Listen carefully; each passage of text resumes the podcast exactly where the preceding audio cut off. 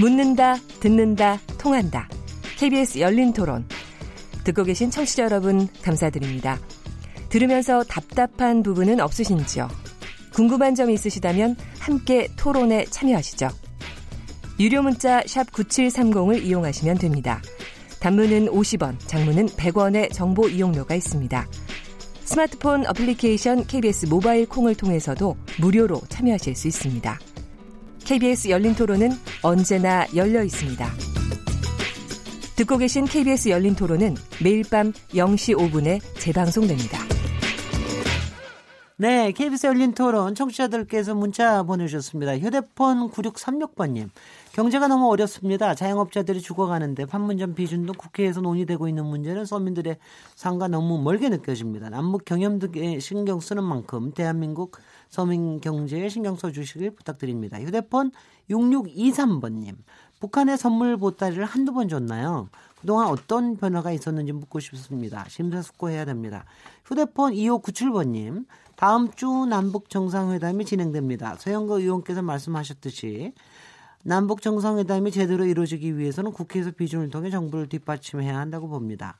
휴대폰 8892번님, 우리 국회는 남북 화해와 협력에 대한 비준에 대한 논의를 보니 야박하다는 느낌이 듭니다. 사사건건 발목 잡는 야당이 아니라 이번만큼은 초당적 동의를 해주는 야당의 모습을 기대합니다.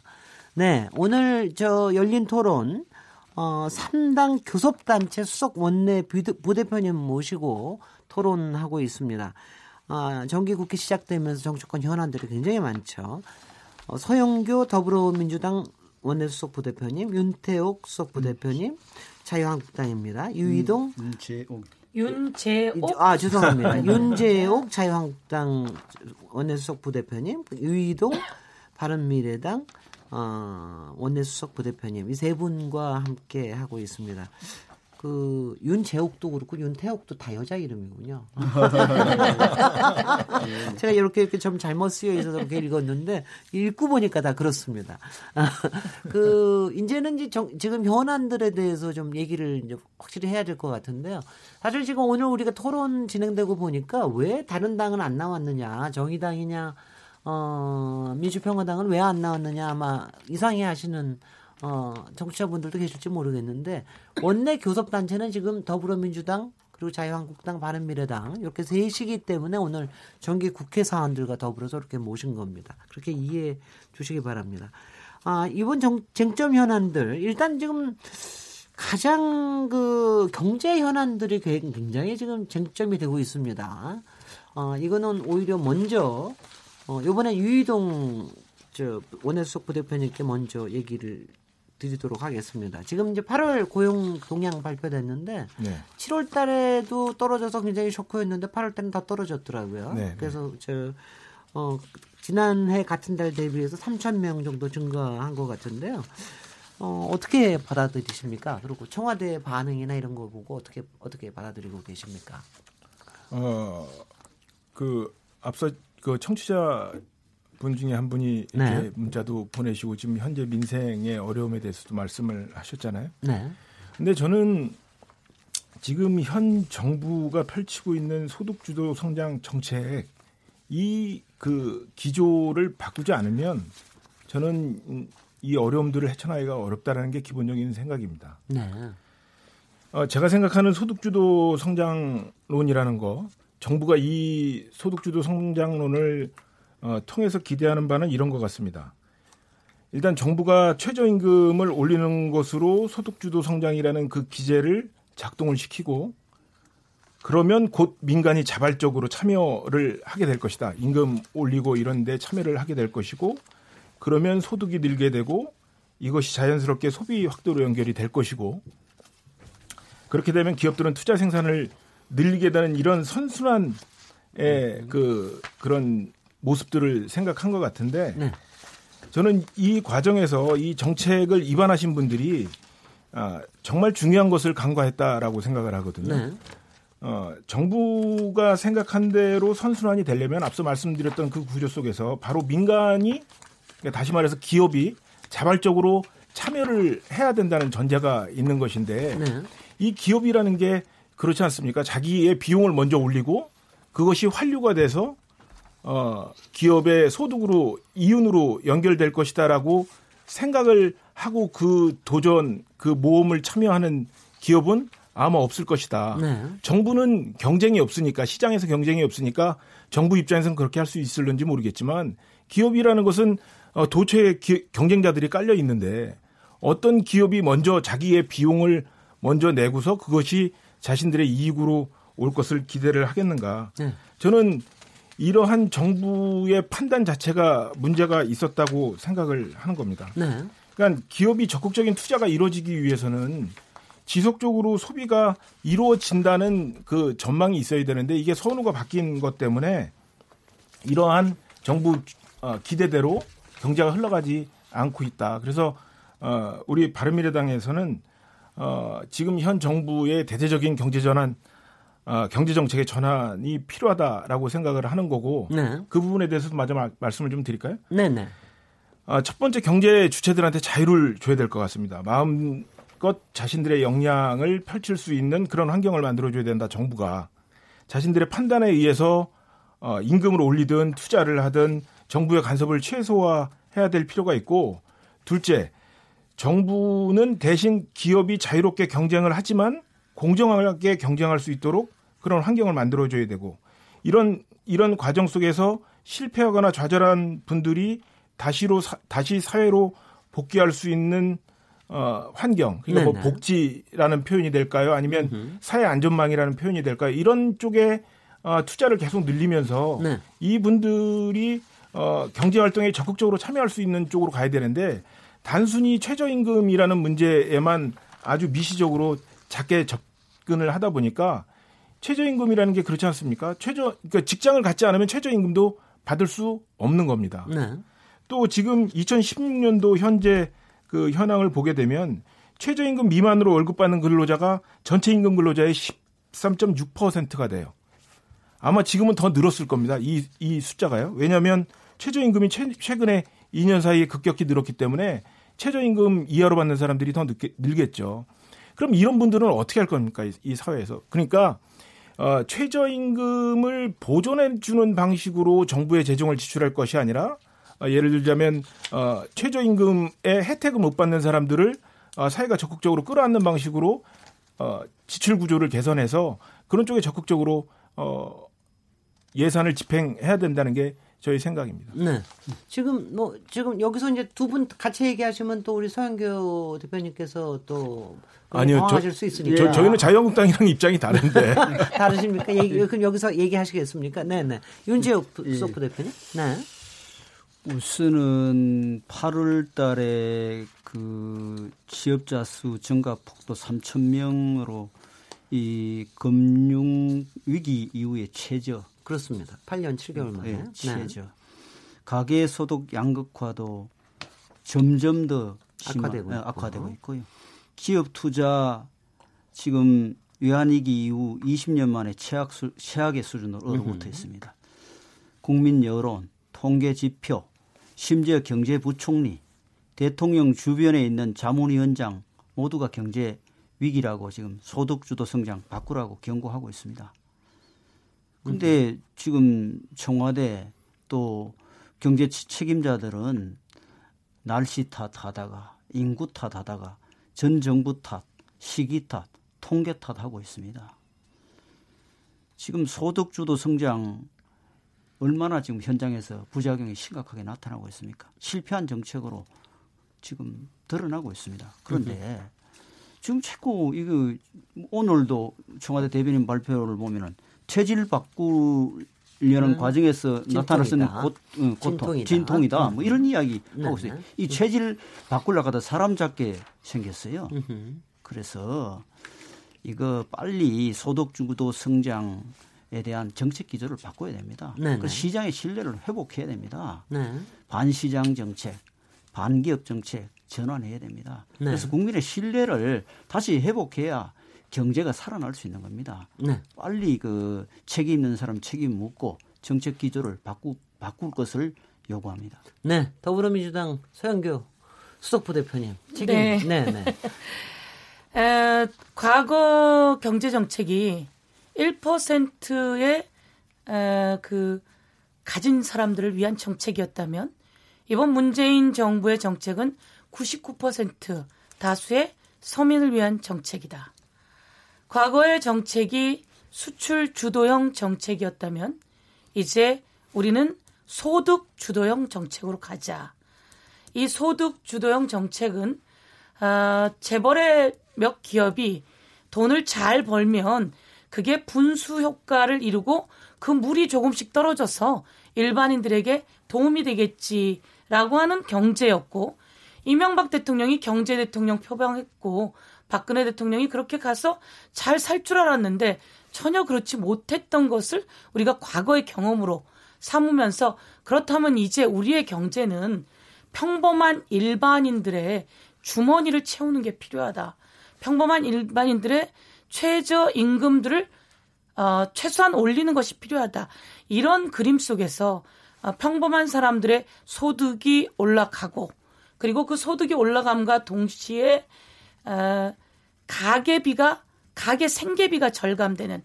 예를 들면 아동 수당을 다시 국민이 낸 세금에서 돌려주고 또 어, 그 의료보험에 대한 범위를 좀 더 확대하고 그리고 국민들이 냈던 세금을 고교 무상교육이라든지 이런 형태로 돌려주고 그래서 국민이 낸 세금을 돌려주면서 생계비를 절감하고 즉 평범한 일반 사람들의 주머니를 소득을 골고루 좀 더 높여주고 그리고 생계비를 조금이라도 절감시켜주고 그러면서도 기초 노령연금 등을 통해서 사회 안전망을 만들고 이런 형태로 국민이 다수가 조금 더 나아지는 세상을 만들자. 그러면서 나라가 국민을 안아주는 포용 국가의 정책을 하자라고 하는 게 그 기조다라고 말씀을 드리고 싶고요. 이런 과정 속에서 최저 임금이 조금 속도를 조절할 필요는 있지 않는가라고 하는 제기가 저희 당 안에서도 좀 제기가 됐고요. 이 과정 속에서 실제로 자영업자가 힘들어한다는 이야기가 있는데 우리는 자영업자가 어 박근혜 대통령 때 그리고 지금 바라보면 마찬가지로 그때도 어, 자영업자는 어렵기가 마찬가지였던 겁니다. 그런데 그렇지만 이 자영업자의 경제를 살려주는 작업이 필요하다. 그것이 소득이 늘어난 어, 임금 어, 근로자들이 다시 어, 경기를 돌리는 이런 형태를 보고 있는데요. 지금 말씀처럼 전년도 8월 대비해서 이 그 취업자 수가 3천 명 정도 늘어났다. 아, 요 늘어나는 속도가 약하긴 한데요. 좀 더 어, 이제 대통령도 그렇고 더불어민주당도 그렇고 어, 사각지대가 있다. 그리고 어, 아직 다 챙기지 못한 부분들이 있다. 그러나 우리의 자세는 국민을 위한 경제로 간다. 그리고 이 과정 속에서 조금 사각지대에 국민들이 약간 참아주고 계시는데 그분들을 챙기는 작업들이 돼야 된다. 이렇게 경제 어, 정책을 펼쳐 나가고 있습니다. 그 제가 좀 질문드리면 소득 주도 성장의 속도 조절에 대해서는 뭐 오늘 김동연 총리 부총리께서도 다시 한번 또 얘기하시고 어느 만큼 그 부분에 대해서는 이제 약간의 공감대가 좀 형성이 돼가고 있는 것 같은데 이 말씀들은 다 똑같이 하시더라고요. 최저임금만이 소득 주도 성장의 전부는 아닌데. 예. 사실은 이제 다른 자영업자나 이렇게 도와주려고 그러면은 지금 입법 과제들이 너무 국회에 매달려 있다. 그러니까 가령 뭐 임대차에 관련된 법안들 또 공정거래에 관련된 법안들, 이른바 단가 후려치기라든가 뭐 이런 거에 관련된 것들, 그 뭐 이런 것들 때문에 어, 잘 좀 안 되고 있는 그런 것들이 있어서 이번 정기 국회에서는 그런 게 좀 어떻게 하든지 뭐 좀 합의에 도달해야 되는 거 아니냐 뭐 이런 얘기들도 많이들 하십니다. 어떻게 그 점에 대해서는 어떻게 나름대로는 저 더불어민주당으로서는 뭐 어떻게 전략을 갖고 계십니까? 상가임대차 보호법은 더불어민주당이나 아니면 우리 야당 이나 다 의견이 같은 것 같습니다. 네. 그래서 말씀처럼 자영업자가 실제로 한 달에 매출이 뭐 빵집 프랜차이즈 빵집에 한 달 매출이 4천만 원이라고 하면요.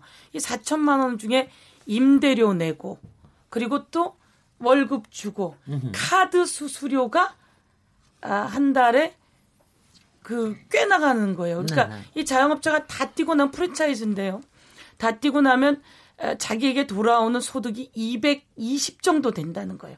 4천만 원어치를 파는 빵 매장에 일정한 브랜드를 가진 매장이라면 우리가 꽤 부자라고 생각했는데 실제로 돌아오는 것이 그거고 그 정도 돈이 내서 카드 수수료, 카드 수수료 내는 비용은 어, 우리 고용한 종업원의 최저임금을 올리는 것보다 훨씬 카드 수수료가 많다는 거죠. 대형 백화점이나 이런 곳의 카드 수수료는 싼데 우리 자영업자들의 카드 수수료는 비싼 거죠. 그래서 우리가 이번 정기국회나 이런 과정 속에서 카드 수수료만 좀 낮춰도 최저임금을 어, 종업원에게 올려주는 비용을 충분히 감내할 수 있고 또 과정 속에서 자꾸 임대료가 많이 올라가니 상가 임대차 보호법을 통해서 임대료를 적정 수준 올리게 하고 그리고 열심히 애써서 어, 가게를 살려놨어요. 궁중족발처럼. 다 살려놨는데 주인이 나가라고 하면 권리금 받지 못하고 이러는 상황. 그래서 자영업자가 어, 가지고 있는 그 사각지대의 몫을 카드 수수료이나 상가 임대차 보호법을 통한 과정, 임대료 적정 수준 이런 것을 통하다 보면 충분히 어, 임금 근로자가 최저임금을 통해서 올라가는 소득 그리고 자영업자가 또한 이런 안전망을 통해서 벌어들이는 소득 이런 것 속에서 경제가 좀 나아질 수 있는데 요번에 우리 자유한국당에서도 상가임대차 보호법만큼은 하자. 그래서 제가 보기엔 법사에서 합의된 것 같아요. 그래서 제가 보기엔 요번 정기국회에 어 14일이나 20일 본회의에서 충분히 합의할 수 있다. 아, 이렇게 벌써 벌써 아주 협상 잘하시네. 아니 그런 내용은 제가 오기 전부터 합의가 되어 있는 내용이라서 네. 이런 부분은 같이 살피고 가야 된다 네, 생각합니다. 네, 예, 자유한국당 예. 윤재욱 수석 예. 대표님.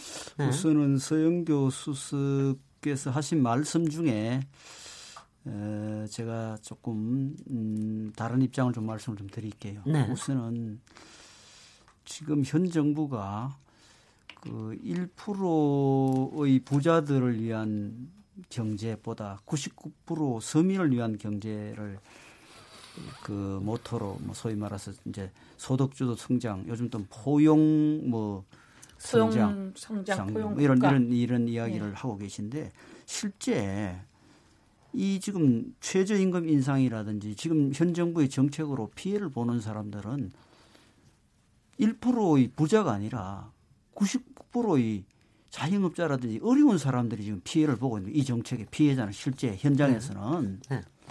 근데 이게 선, 경제가 선의로만 되는 게 아니잖아요. 착한 마음, 착한 뜻만 가지고 경제가 되는 게 아닙니다. 현장 시장은 그렇게 돌아가지 않는단 말입니다. 그러니까 시장을 정확하게 분석해서 경제 네. 정책을 내야 시장 상에 맞는 정책이 나오는 겁니다. 그래야 시장에 적합한 그런 경제 경제가 저 원활하게 돌아가고 피해자가 최소화하게 되는 겁니다. 네. 그래서 좀 더 시장을 알고 정책을 좀 했으면 좋겠고요. 네. 또 지금 어떤 문제가 생기면 문제의 원인을 정확하게 분석해내야 됩니다. 네. 예를 들어 지금 자영업자나 소상공인들 또 지금 어려운 그 서민들이 왜 어려움을 겪는지 이걸 정확하게 분석해야 되는데 네.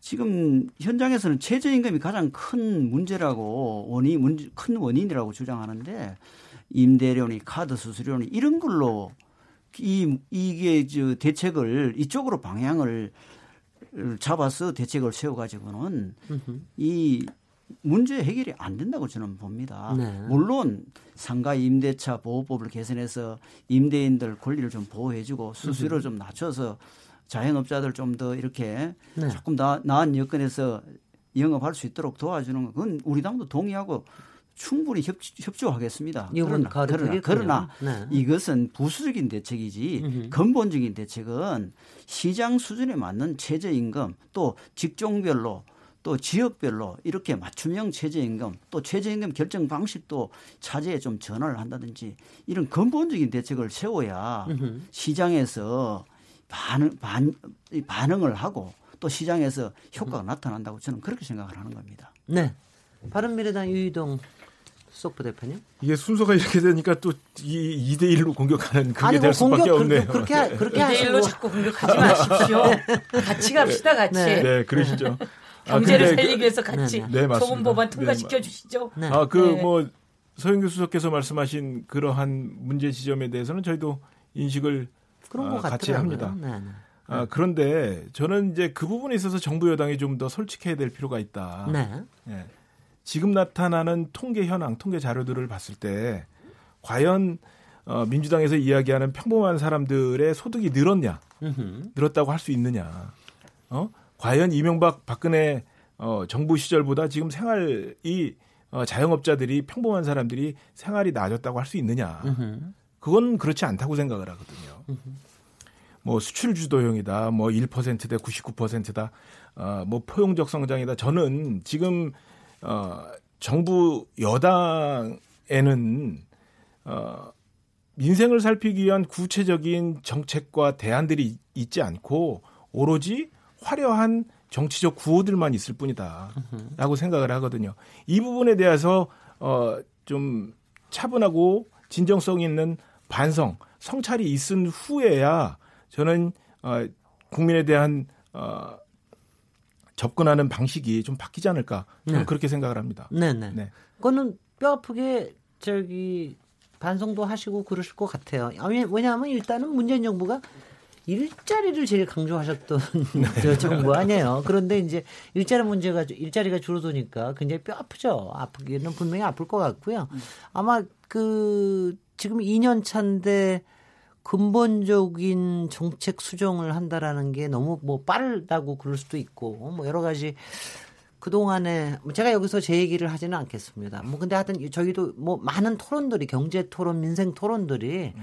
지금 이런 상황들에 대해서 진단도 조금 다르고요. 네. 그다음에 이제 정책 그 지속을 어느 정도까지 조금 더 지켜봐야 되느냐 이런 부분들에 대해서는 조금씩 해석이 다른 것 같아요. 음. 또 다른 거로 가겠습니다. 이번도 이제 여당이 굉장히 아파하는 이 부동산 문제입니다. 이 부동산 지금 내일 부동산 대책이 아주 종합 대책이 그동안 어 사실 작년에 8월 8일 대책이라고 부동산 대책이 나오면서 사실은 꽤 그 정도면은 괜찮지 않나라고 했는데 사실 1년 지나니까 지금 이제 뭐 다시 부동산 막 오르고 물론 아직 시장보다는 호가가 좀 오르긴 이런 현상 같아 보이기는 하는데 굉장히 하여튼 좀 힘, 급등하는 이런 현상들이 보인단 말이죠. 그래서 지금 내일 종합재택이 나온다고 그러는데 이 부분에 대해서 아, 제가 사실은 어저께 궁금했던 게 어저께 국토위원회에선가 김현미 장관께서 같이 여야 같이 토론을 한다고 그러셔서 어, 요새는 대책도 같이 토론하나 보다. 뭐그 제가 굉장히 궁금해하기도 했는데 이 부동산 문제에 대해서는 어떻게들 보고 계십니까? 자유한국당 윤재혁 의원님부터 먼저 시작하시겠습니까? 네. 우선은 지금 그 정부 여당이 그 대책을 뭐 중구난방으로 쏟아내고 있습니다. 쏟아내고 네. 있고 또 어떤 정책 경우에는 뭐 갈팡질팡 오락가락해서 지금 시장에서 그 정부 정책, 예, 정부 정책이 지금 으흠. 방향에 대해서 지금 으흠. 그 신뢰를 못 하고 있는 상황이에요.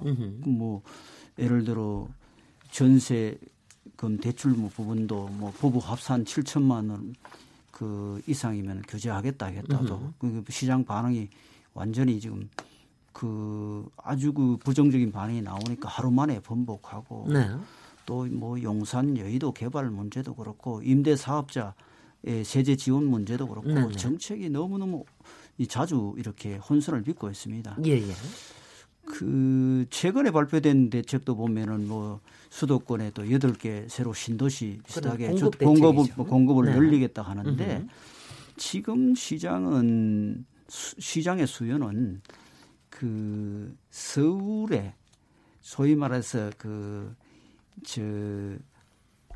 집한 채라도 똘똘한 한 채를 똘똘한 한 채를 갖겠다는 수요가 지금 네네. 지방까지 확산돼서 지방에서도 지금 여유 자금 가지고 와서 서울 집 사겠다고 난리지 않습니까? 네. 그러니까 공급을 하면은 서울 시내 수요가 많은데 공급을 늘릴 방법을 찾아야 된단 말입니다. 네네.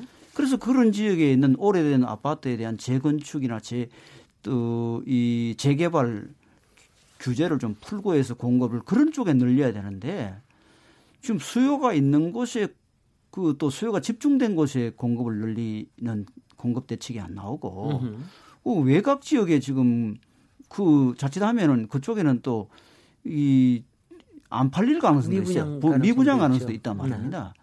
그런 대, 책을 쏟아놓고 있단 말입니다. 그래서 네.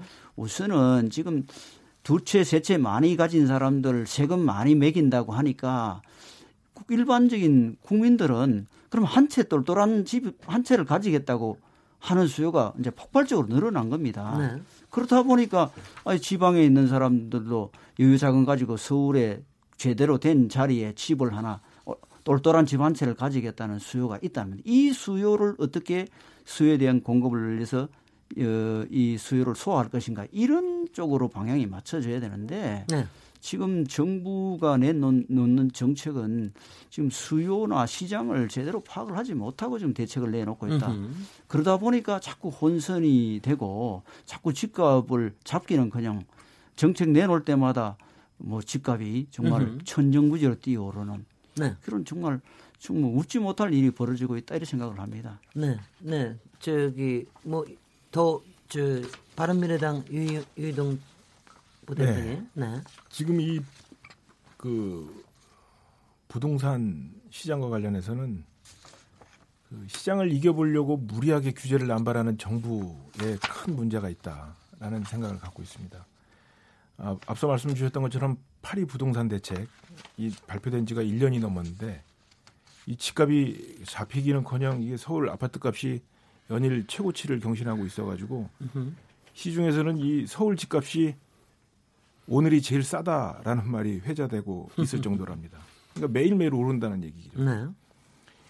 이런 상황이 벌어지는 것이 이게 저금리 그리고 또 내수 불안으로 인해서 안정적인 투자처를 찾는 그런 유동자금들이 시장에 넘쳐나면서 그 부동산을 구입하고자 하는 잠재적인 수요를 가진 자금들은 넘쳐나는데 네. 그럼 이것들을 해소할 수 있는 공급이 되고 있느냐? 그런데 이거 이 부분이 전혀 안 되고 있는 거거든요. 네. 재개발을 제한하고 다주택 임대 사업자를 등록하게 해서 어, 이런 것들을 좀 유도했던 정책들이 8년 이상 주택을 못 파는 부대 효과를 갖고 오게 됐어요. 그렇게 그렇습니다. 그러니까 이제 시장에 공급되는 물량이 아주 급격하게 줄어들게 되는 거죠. 네. 그러니까 그런데 이 정부의 그 세제 정책들 이런 음. 것들은 똘똘한 아까 말씀 주셨던 똘똘한 한 채만 어, 가지라고 하는 결과가 이제 돼버린 거죠. 그러니까 이 과정에서 집값이 계속 오를 거라는 심리가 이렇게 함께 이러한 환경들하고 버무려져서 어울려지면서 그 정부가 집값을 잡겠다고 내놓은 정책들이 오히려 아이러니하게도 정부가 서울로 모여라 이런 시그널을 어, 보여주는 지금 현상이거든요. 왜냐하면 수요는 늘고 공급은 줄었다. 네. 그렇다면 가격은 오를 수밖에 없다. 이런 심리가 어, 퍼질 수밖에 없는 거거든요. 그래서 이런 넘치는 유동성 그리고 어, 주택 수급의 불균형, 지방의 불경기 뭐 이런 것들이 어, 복합적으로 어우러지고 있는데 이런 현실을 외면하고 그냥 일방적으로 규제 일변도에 어, 그 의욕만 넘치는 정부의 정책이 문제가 아닌가.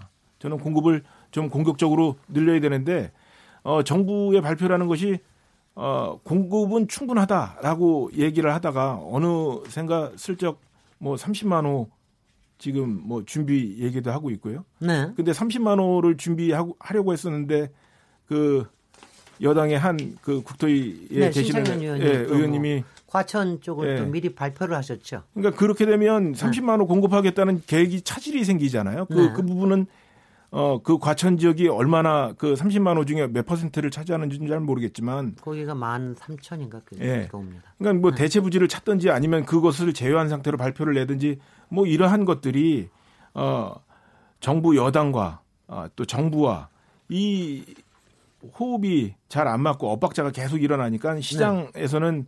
정부 대책을 믿지 않는 것이 어 상책이다라는 어, 이야기를 하게 되는 그런 상황까지 온 네. 것이 아닌가. 근데 더불어민주당도 저 위기 의식을 분명히 갖고는 분명히 있겠죠. 사실 이 부분에 대해서. 그래서 내일 정부 여당 뭐 여당하고 당정청 협의도 분명히 했을 것 같은데. 그래서 내일 내일 분명히 발표는 나오는 겁니까? 알고 계십니까? 예. 네. 그 정부에서 어, 그 대책을 세우고 있고요. 어, 그 대책이 좀더 어, 시장을 안정화시킬 수 있게끔 좀 더 강하게 그리고 치밀하게 만들어 달라고 저희 그 원내대표도 그렇고 저희 당에서는 요구를 하고 있습니다. 그래서 네. 지난번에 좀 준비했던 정책이 좀 더 치밀하고 그리고 또 이 부동산의 문제를 해결할 수 있는 안이 되었으면 좋겠다 이렇게 요구를 한 상태입니다. 네. 어, 그런데 실제로 이제 이번 지난 7월 아파트 매매 거래량을 보면요. 좀 아이러니한 게 5,852건이에요. 그런데 평균 어, 전년도 대비 어, 최근 5년 평균은 아파트 매매 건수가 1,113건입니다. 네. 그러니까 평균 그 전 5년 동안 이루어졌던 아파트 매매 건수보다 바로 그 이번에 그 부동산 가격이 좀 오르고 있다라고 하는 시점에서 매매 건수가 반밖에 안 되는 거죠. 네네. 반밖에 안 되기 때문에 아까 그 진행자님께서 말씀하셨던 것처럼 호가가 있고 네. 그리고 실제로 이 그 실거래는 어떠하냐 네. 이런 부분들도 한 번 더 살펴가야 되는 부분들이 있다. 그러니까 저희가 이제 요번에 한 실내로는 어 그 아파트 커뮤니티나 이런 곳에서 그 가격을 싸게 내놓으면 이거 저기 신고하자 뭐 이런 식의 이야기가 있을 때좀 담합이 있다라고 들어갔는데 그러면 실거래가는 또 어떤가 했을 때또 업 시킨다는 거예요. 네. 향후 양도세를 지불하지 않게 해서 업도 시키고 이런 부분들도 있으면서 실제로는 어 그 말씀처럼 이 수치를 보면 거래는 작은데 호가가 높아지고 아까 말씀처럼 어 시중에 저금리가 되면서 실제로는 부동 자금이 1116조나 어, 되고 이 1116조나 되는 돈이 부동산으로 몰려오게 되고 네. 이러면서 일정 정도 투기 심리라고 하는 부분들도 있다. 그래서 이 심리도 좀 조정하고 잡아나가야 된다. 이런 생각을 하고요. 정부가 뭐 야당의 의견 그리고 또 시장의 상황을 잘 살펴서 좀 더 치밀하고 그러면서 제대로 된 처방이 필요하다라고 해서 저희가 좀 강력히 요구한 상태다. 네. 이렇게 말씀드리겠습니다. 저도 내일 어떤 게 발표가 될지 굉장히 궁금합니다. 솔직히 뭐 이제 사실 부동산을 그야말로 한 큐에 잡을 수 있는 모는 정말 만병통치약은 쉽지는 않은 것 같아요. 그렇죠. 네. 네. 그래서 쉽지는 않은데 하여튼 작년에 만든 거를 하면서 거기에 생길 수 있는 부작용에 대해서 정부가 조금 좀 신경을 더 썼다라고 하는 부분들은 좀 있는 것 같고요.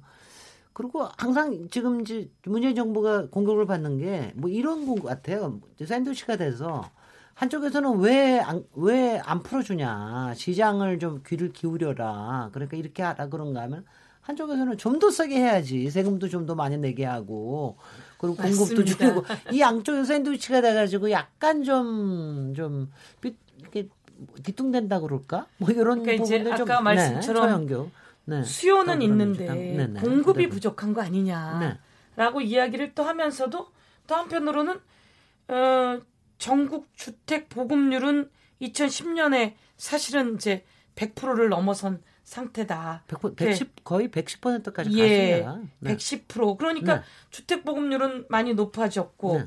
또 서울 지역도 사실은 96.3%고 그, 그, 그럼에도 불구하고 그래서 공급률은 꽤 센데 그럼에도 불구하고 또 서울 지역에 집중은 어, 여전하고 예, 그 예를 들면 무주택자는 10명 중에 4명 정도는 무주택자고 네. 그래서 이 부동의 돈이 자꾸 어, 몰려서 또 올리고 이러는 과정이니까 말씀처럼 한쪽에서는 좀 더 세게 가야 한다라고 으흠. 하고 한쪽에서는 공급을 더 늘려야 된다라고 으흠. 하고 공급은 또 이만하면 됐다라고 하는데 으흠. 이 문제를 또 풀어나가는 것도 정부의 몫이니 네. 제가 보기엔 국회에서 함께 힘을 합치면서 풀어나갈 방안을 찾아야 될 것 같습니다. 근데 저 자유한국당은 끊임없이 재건축 재개발 풀어달라고 자꾸 그래요. 네. 근데 네. 지난번에 왜 박원순 시장이 용산 여의도 통개발 하겠다고 그랬다가 갑자기 집값 막 올라가고 그랬잖아요. 네. 근데 그 그거 재개발 재건축 막 풀자 그러면은 집값 또 다시 올라가는 거 아닙니까? 어, 그, 그, 저, 묵, 묵고란도 집값이 안 올라가지도 않지 않습니까? 네. 그러니까, 그러니까 지금 네. 어, 그거를 재건축 재개발 규제를 강화함으로 인해서 네. 아까 똘똘한 집안채를 가져야 되겠다는 수요자 입장에서는 네. 이게 빨리 집을 한 채 사야 되는데 또 앞으로 공급은 자기가 원하는 지역의 공급은 지금 그 계획이 없단 말입니다. 네네. 네. 그렇다 보니까 저 여유 자금은 많지. 그러니까 네. 그돈 가지고 집을 좀 비싸게라도 사는 수밖에 없다고 판단할 거 아닙니까? 네. 일반적으로. 네. 그러니까 재건축 그, 재개발을 규제만 강화할 것이 아니라 수요가 있는 데서는 네. 좀 풀어서 공급도 늘리고 이렇게 수요가 있는데 공급을 늘려야 이게 수요하고 공급이 맞아 떨어지지. 수요 있는 데는 묶어놓고 수요가 없는데 공급을 늘려서 소비자가 그쪽에 가서 물건을 사겠습니까? 아니 뭐 또 그건 또 부동산 부동산 저기 토론에서는 또 다른 여러 가지 또 네. 우려들이 나오더라고요. 네. 지금 그 집값을 집값을 잡기 위해서 끊임없이 정치권에서 나오는 얘기인데 어, 후분양제 해야 된다. 원가, 원가 공개, 해야 된다. 분양가, 그냥 분양가 상한제를 음. 전체적으로 도입을 해야 된다. 특히 뭐 어, 민주평화당의 정동영 대표가 상당히 이걸 주장을 하고 그러는데 이런 부분들이 이번 정기국회에서 좀 토론이 될 가능성은 있, 있는지요? 충분히 토론해야 된다고 저는 생각을 하고요. 네네. 예. 더불어민주당 분양가 원가 대표님. 공개 네. 그리고 분양가 상한제 네.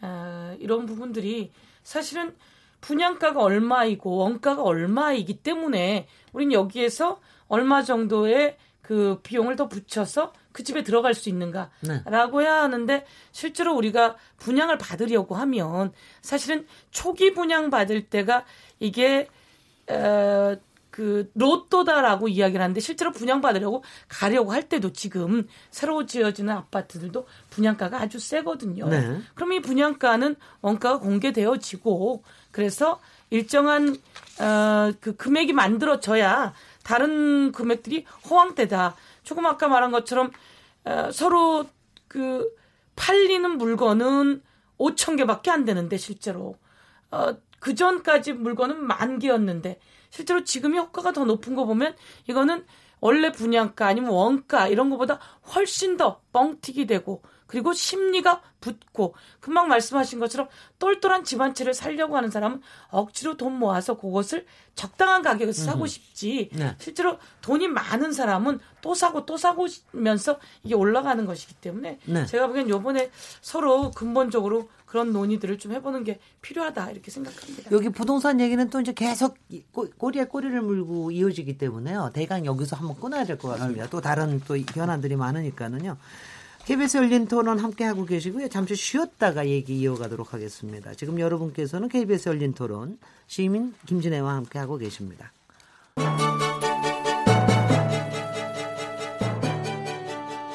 라디오 토론이 진짜입니다. 묻는다, 듣는다, 통한다. KBS 열린 토론. 시민 김진애의 진행으로 듣고 계십니다. 편안한 자영업자가 많은데 뭐 제조업이 많아요. 네, 잠깐만요. KBS 열린 토론 이 중간에도 계속해서 토론을 이렇게 열심히 하고 계십니다. 어, 지금도 협상하고 계시고요. KBS 열린 토론 청취자분들이 문자 많이 보내주셨습니다. 휴대폰 2050번님 통계청이 8월에 발표한 자료를 보십시오. 30대 40대 취업자 수가 월 평균 14만 명씩 일자리를 잃었다는 내용이 나왔, 나왔습니다. 국회는 정쟁이 아니라 여야 할 것 없이 지금 어디에 우선적으로 신경 써야 할지 정확히 판단해야 됩니다. 콩으로 이응 비읍 이응 아이디 쓰시는 분 소득 격차와 빈부 격차도 줄이려는 현 정부의 노력에 박수를 보냅니다. 그러나 현장의 목소리를 좀 더 듣고 정책에 반영해 줬으면 좋겠습니다. 휴대폰 9507번님 경제 정책을 비롯해 모든 나라의 정책이 효력이 나타나기까지 일정 시간이 필요한 건데 야당에서 성급하게 형제가 최악이라는 평가를 내놓는 것은 우물가에서 숭늉을 달라고 하는 격이라고 생각합니다. 콩으로 헬렌 어, 모르겠습니다. 영어로 쓰셔서 근데 김리 아이디 쓰시는 분이십니다. 야당들은 정부 정책이 잘못되었다고 지적하지만 야당들은 그렇다면 어떤 대안을 가지고 있는지 구체적인 설명을 듣고 싶습니다. 여당의 잘못만 지적하지 말고 대안을 제시하고 함께 의견을 그림을 그려가야 됩니다. 바로 이렇게 함께 그림을 그려가야 된다고 생각을 하셔서 오늘 원내 수석 부대표 어, 3당 그 수색 부대표들이 여기에 나와 계시는 겁니다. 서영교 더불어민주당 의원님, 윤, 윤재욱 자유한국당 의원님, 유이동 바른미래당 어, 의원님 이 세 분과 함께 하고 있습니다. 이번 지금 현안 중에 지금 당장 일어나고 있는 현안은 인사청문회인 것 같습니다. 인사청문회가 어, 청문회 때문에 좀 소리도 좀 활극도 좀 생기는 것 같고요. 어제 오늘은 뭐 국회에서 좀 활극들이 좀 생기는 것 같더라고요. 근데 인사청문회가 항상 뜨거운 감자가 되기 마련인데요. 다음 주까지 인사청문회 하는 과정에서 특별하게 어떤 좀 어, 중요한 장면이 나올 가능성이 있을까요? 윤재욱 자유한국당 의원님 어떻게 보십니까? 우선은 지금 11명을 그렇습니다. 지금 인사청문을 하고 있습니다. 네. 야당 입장에서는 조금 음, 이 11명에 대한 동시 청문회를 그 짧은 시간 안에 다 해야 하는 그런 일정상의 문제로 인해서 네. 어, 자칫하면은 이 부실 검정 이라는 네네. 국민들의 비난을 받을 소지가 있기 때문에 어, 상당히 그 지금 걱정을 많이 하고 있습니다. 또 네. 어, 남북 정상회담도 있고 또 국회 일정상 대정부 질문도 있고 또 추석이라는 그 연휴가 지금 목전에 있기 때문에 이런 악조건 하에서 어, 이 부적격자를 가려내야 된다는 그런 책임을 가지고 청문회에 임하고 있습니다. 다만 어, 지금까지 그 검증 과정에서 또 언론 보도를 통해서 몇몇 후보자의 경우에는 소위 말해서 그 청와대에서 밝힌 고위공직자 7대 원칙이라는 기준에 맞지 않는 음, 그런 후보들이 예, 지금 보이고 있습니다. 네. 이런 후보들에 대해서는 저희들이 철저한 검증을 통해서 어, 자진 사퇴를 유도를 하든지 또는 청와대 임명 과정에서 국민 여론을 감안해서 임명을 하지 않도록 하든지 이런 음, 방향으로 지금 청문회 준비를 하고 있습니다. 네네. 네. 그래서 뭐또 일부 언론에서는 의원들은 그 청문회에서 불패다. 이것도 적폐 아니냐. 뭐 이런 지적도 있습니다. 네. 그래서 그 기존의 뭐 의원 불패 소위 말해서 어 신화를 어 언젠가는 깨뜨려야 할 텐데 어 우리가 어 하여튼 음 공정하게 뭐 의원 이라 하더라도 공정한 기준에서 어, 인사 검증을 하겠다는 말씀을 국민들께 드리고 네. 어, 지금까지 그 검증 과정에서 나타난 문제점으로 보면은 우선은 뭐 위장 전입 또그 각종 갑질 행위, 다운 계약서, 세금 문제 또그 네. 항상 나오는 나온 문제 그냥 예, 계속, 계속 나오고 있습니다. 위장 네. 전입 심지어 뭐 여덟 차례 위장 전입을 해가지고 위장 전입 신기록을 세운 분까지도 지금 뭐 네. 지금 음, 추천이 돼 있는 이런 상황입니다. 국민, 예, 예. 네. 국민들께 네. 정말 인사 검증을 하는 입장에서 과연 어떻게 이런 후보가 네. 추천이 됐는지 의아할 지경입니다. 그래서 네, 철저히 검증해서 네. 국민들 입장에서 부적격자가 네.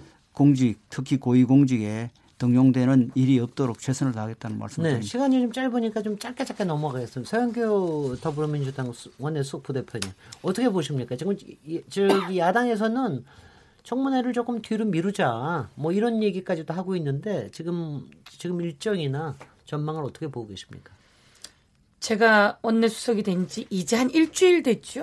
네. 어떻든 이 청문회 일정과 그다음에 뭐 또 그 대정부 질문 일정은 우리 유이 또 윤재옥 수석님하고 유이동 수석님하고 진선미 수석 이렇게 사인을 한 거라서 으흠. 저는 이제 뒤에 왔을 뿐이고 그리고 이제 인사청문회도 그렇게 돼서 근데 이제 지금 아마 어, 대정부 질문과 또 인사청문을 뒤로 미루자고 하는 얘기는 저희는 그렇게 한 번 했었기 때문에 네. 에, 미루기가 어려울 것 같고요. 네. 그리고 이제 에, 저희가 대정부 질문 전에 좀 하자라고 제안했을 때 그때는 이제 또 인사청문회가 아, 준비가 부족할 것 같다라고 네. 해서 또 자유한국당에서 어렵다 그래서 어, 그럼 또 넘어가고 그럼 대정부 질문 중간에라도 하자.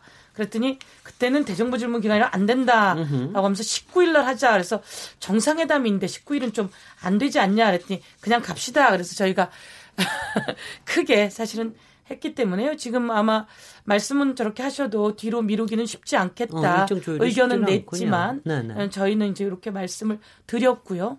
그래서 인사청문회가 진행되는데 지금 다섯 명은 문재인 정부가 그 인사청문회를 요청한 장관이고요. 그 다음에 나머지, 어, 네. 나머지 네. 여섯 명은 대법관 인사청문회 아니 헌법재판관 헌법재판 소장과 헌법재판 소장은 대통령이 요청한 분이고 그리고 나머지 다섯 명은 이제 어, 법사위에 있는 어, 재판관은 대법원에서 그다음에 나머지 세 명의 헌법재판관은 더불어민주당 그리고 자유한국당 그리고 바른미래당에서 바른미래당? 추천한 한 분씩입니다.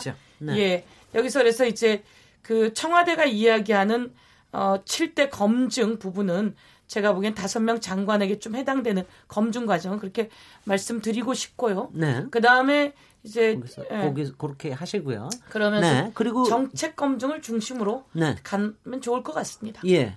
저 유이동 저기 바른미래당 수석부 대표님.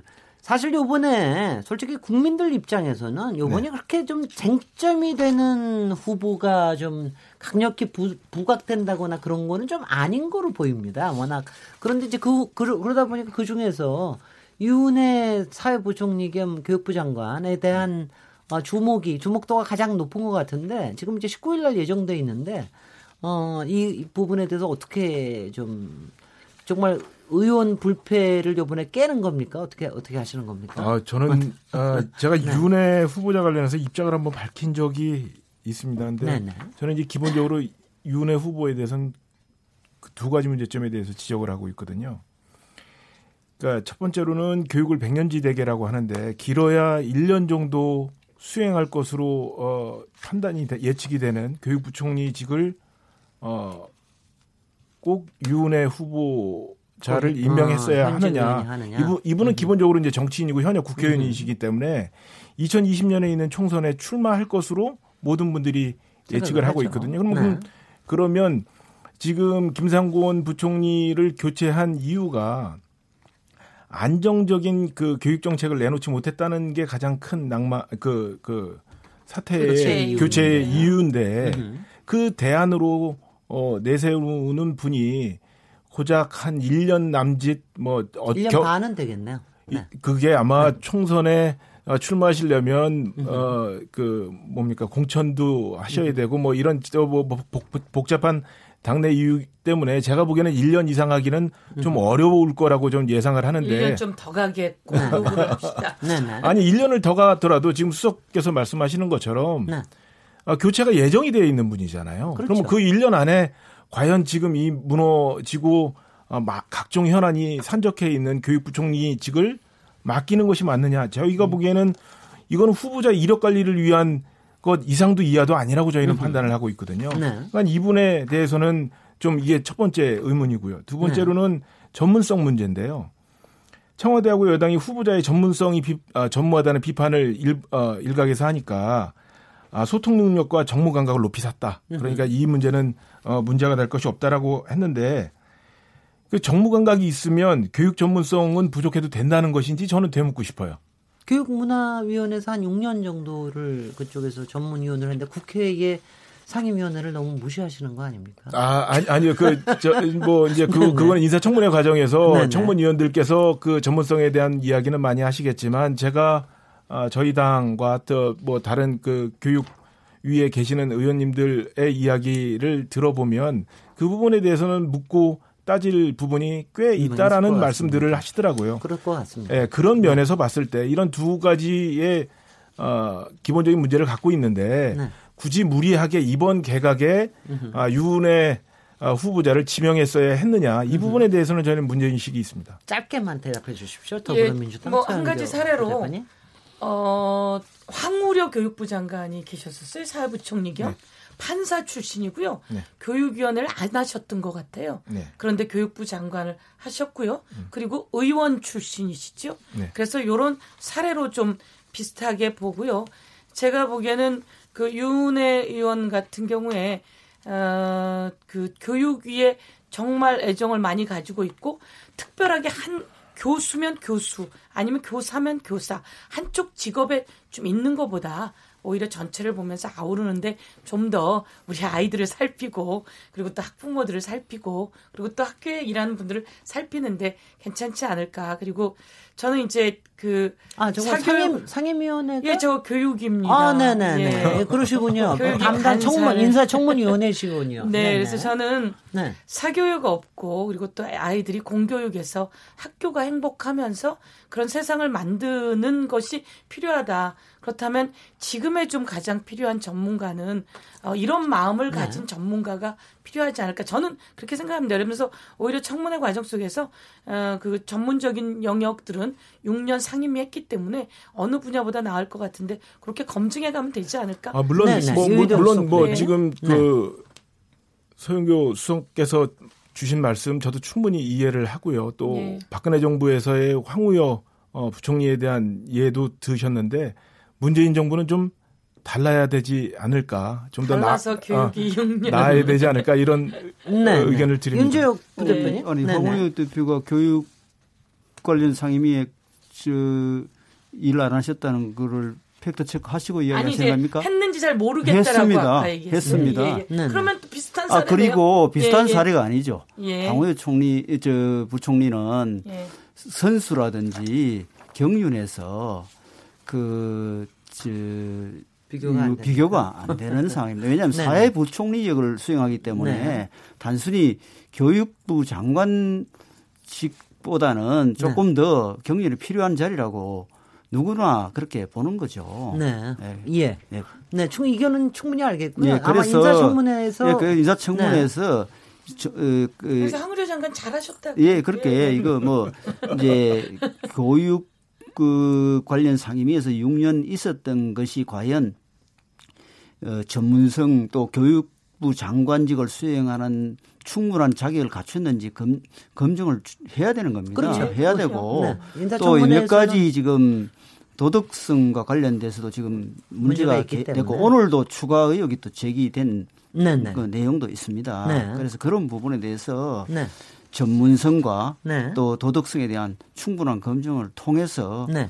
그 적격자인지 여부를 가려내야 된다고 생각합니다. 예. 예. 제가 마지막 사안으로 이거는 꼭 제가 묻고 싶고 오늘 또 얘기를 꼭 해야 되는 거기 때문에 사실 일반 국민들보다도 각 당에서 더 관심이 있는 선거제도 개편 이거가 아마 이번 정기국회에서 굉장히 뜨거운 감자가 될 것이다라고 하는 예상들이 있는데 그럼에도 불구하고 지금은 정개특위조차 지금 아직 구성이 안 돼 있는 이런 상황. 올 정기 국회에서의 선거제도 개편 그리고 어 정개특위 지금 이제 구성하는 거 이 부분에 대해서는 지금 어떻게 돼가고 있는지 이거는 서영교 위원님께서 먼저 테이프를 끊어주시죠. 예, 우선 네. 그 전에 이제 황우려 장관님 얘기 교육이 하셨던 것이 맞으신 것 같고요. 음. 저는 황우려 장관이 계실 때 제가 지역에 어려운 일이 있었어요. 학교 아이들 화장실이 정말 아주 오래된 그런 걸 이야기했는데 금방 잘 정리해 주더라고요. 그래서 저는 좋아하는 잘하는 사례다. 이렇게 해서 유은혜 후보도 그렇게 잘했으면 좋겠다. 이렇게 음. 말씀드리고요. 그 다음에 선거제도 관련해서 이제 지금 해야 합니다.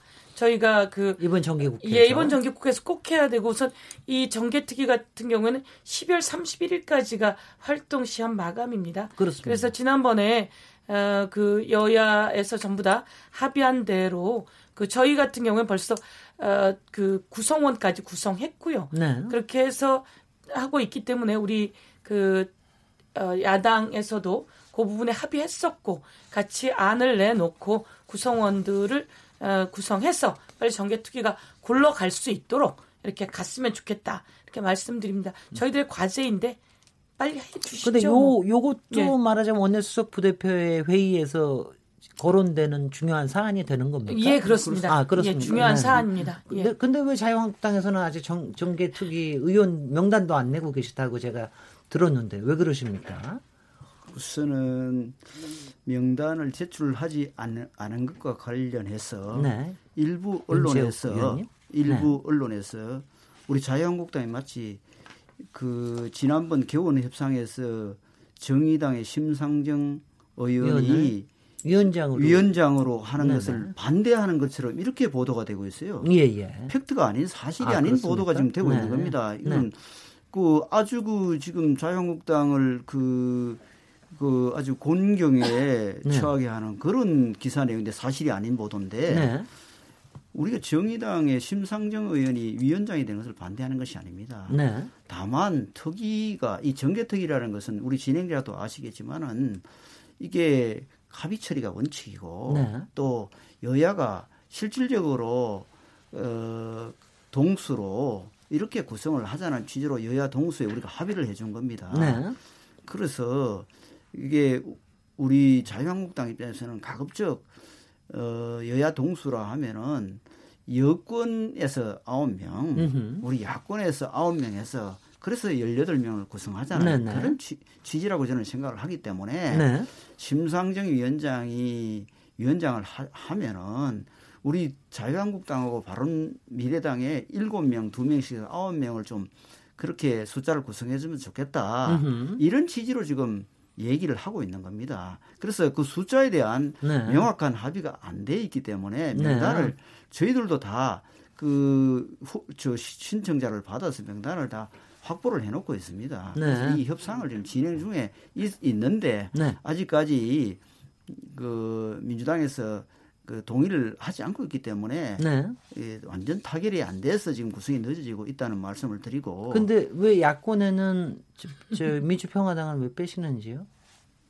여야라고 얘기할 때 여권이라고 아, 하면 교섭 단체 네. 중심으로 네. 협상을 하다 보면 여야 동수로 하면은 교섭 단체 간에 여야 동수를 아 여야 예, 아, 교섭 단체 예, 간에 그런 됩니까? 입장을 얘기를 하는 거고 네. 또 이제 민주당에서는 비교섭 단체도 포함해야 된다 이런 입장을 얘기를 아, 하는 겁니다. 그런 거군요. 그런 부분에 대해서 명확한 정리가 안 돼 있기 때문에 네. 협상을 지금 진행 중에 있다고 보시면 네. 특히 선거제 개편에 대해서는 정의당, 민주평화당, 바른미래당의 관심이 가장 좀 뜨거운 것처럼 보이는데요. 오히려 거대 여야보다도 네 그렇습니다. 유, 네 유희동 바른미래당. 근데 제가 알기로는 더불어민주당에서는 선거제 개편에 대해서 약간 주저하는 듯한 아, 주저하지 않습니다. 아, 그런 네, 느낌을 네. 많이 받았는데 네. 어, 어, 주저하지 않습니다. 얼마 전에 네. 대통령께서도 어, 선거제 개편이 어, 빨리 이루어졌으면 좋겠다는 의사 표명도 하셨고 네. 그런데 또 오늘 어, 서영교 수석께서 어, 적극적으로 임하시겠다는 말씀을 이렇게 공개적으로 어, 예, KBS에 그럼요. 와서 네. 하시니까 네. 어, 그 말씀 정말 환영하고요. 그런 논의가 빨리 진행됐으면 좋겠고 네.